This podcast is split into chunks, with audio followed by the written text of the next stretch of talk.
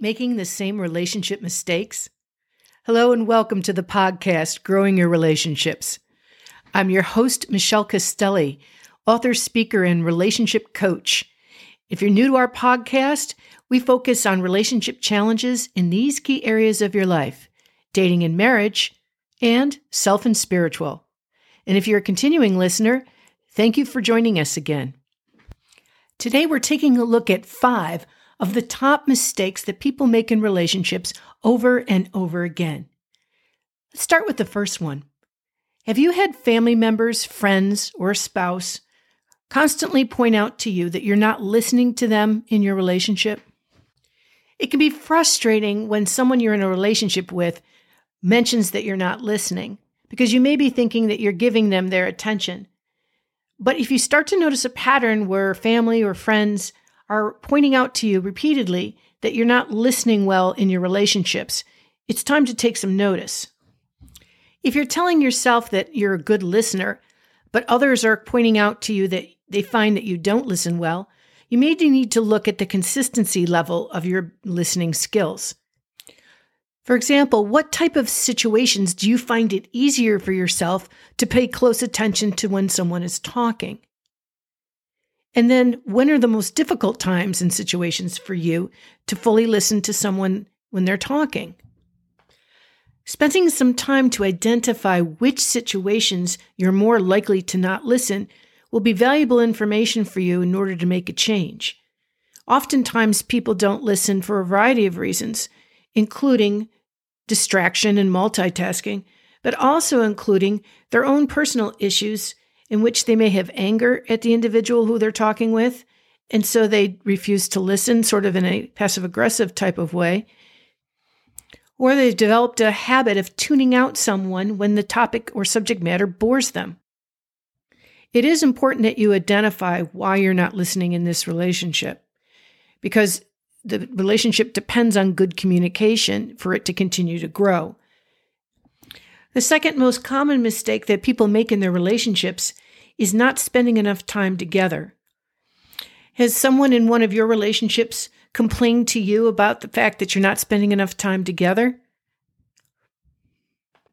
And importantly, which relationship is, is indicating to you that you're not spending enough time? Is it a friend that's telling you this? Is it a dating partner, a spouse, a coworker? Who is indicating to you that you're not spending enough time with them? This will give you a clue as to which area of your life you may need to be focusing on more at this time. Our lives can be so busy going from activity to activity that we may not even realize that we've cut our time that we spend with key relationships, such as our friends, our family member, spouse. We may not be spending the time that they need or that we need to keep the relationship growing. The third common mistake that we may be making over and over again in our relationships is that we're not compassionate enough in our relationships. We don't nurture them the way that they need. So you end up getting complaints from your relationship partner that they feel that you're not caring enough for them or that you're not noticing what they need emotionally. Just like with the first two, not listening and not spending time together. Not being compassionate enough in a relationship can have a variety of reasons for each individual as to why they're, they're making this mistake. But the important part is to pay attention that others have indicated that you are, in fact, making this mistake and to take ownership of it. Going along with the problem with compassion is our number fourth mistake that people make over and over again in relationships which is not adequately responding to a relationship partner's emotional needs. Can you recall a recent time in one of your relationships where someone got frustrated with you because you were not responding well emotionally to something that they were sharing with you? Maybe they were sharing with you a goal that they had or a value that they wanted to communicate to you. Or maybe they needed you to answer an important question that they had. And in each of these situations, you chose not to respond, which left them hanging emotionally.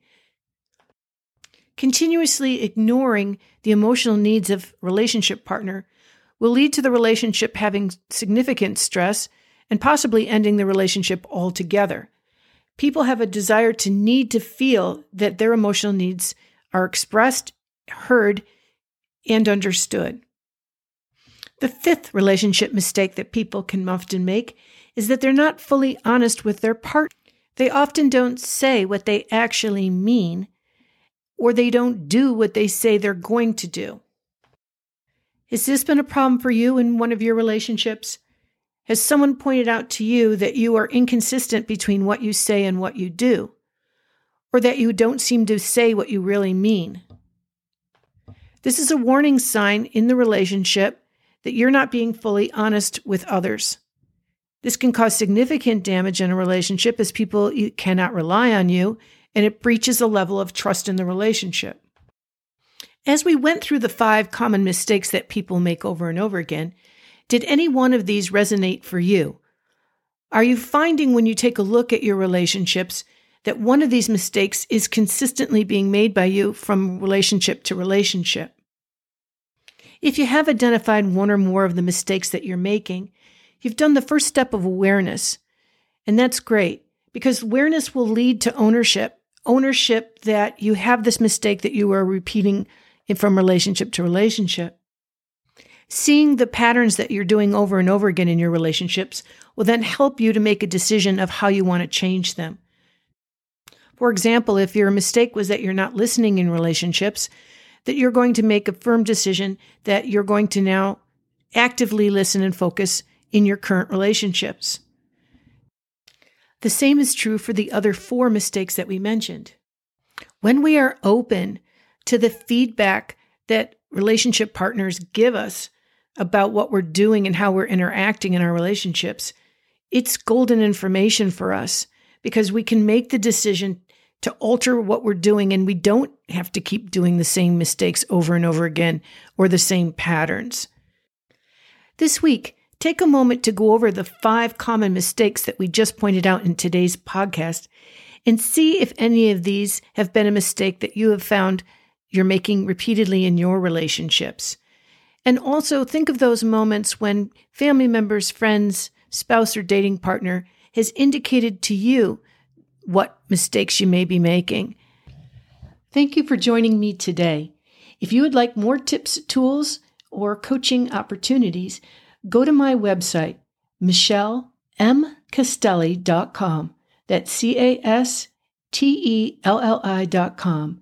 And if you have a relationship story you'd like to share on this podcast, go to my email, michelle at growingyourrelationships.com. Have a great week.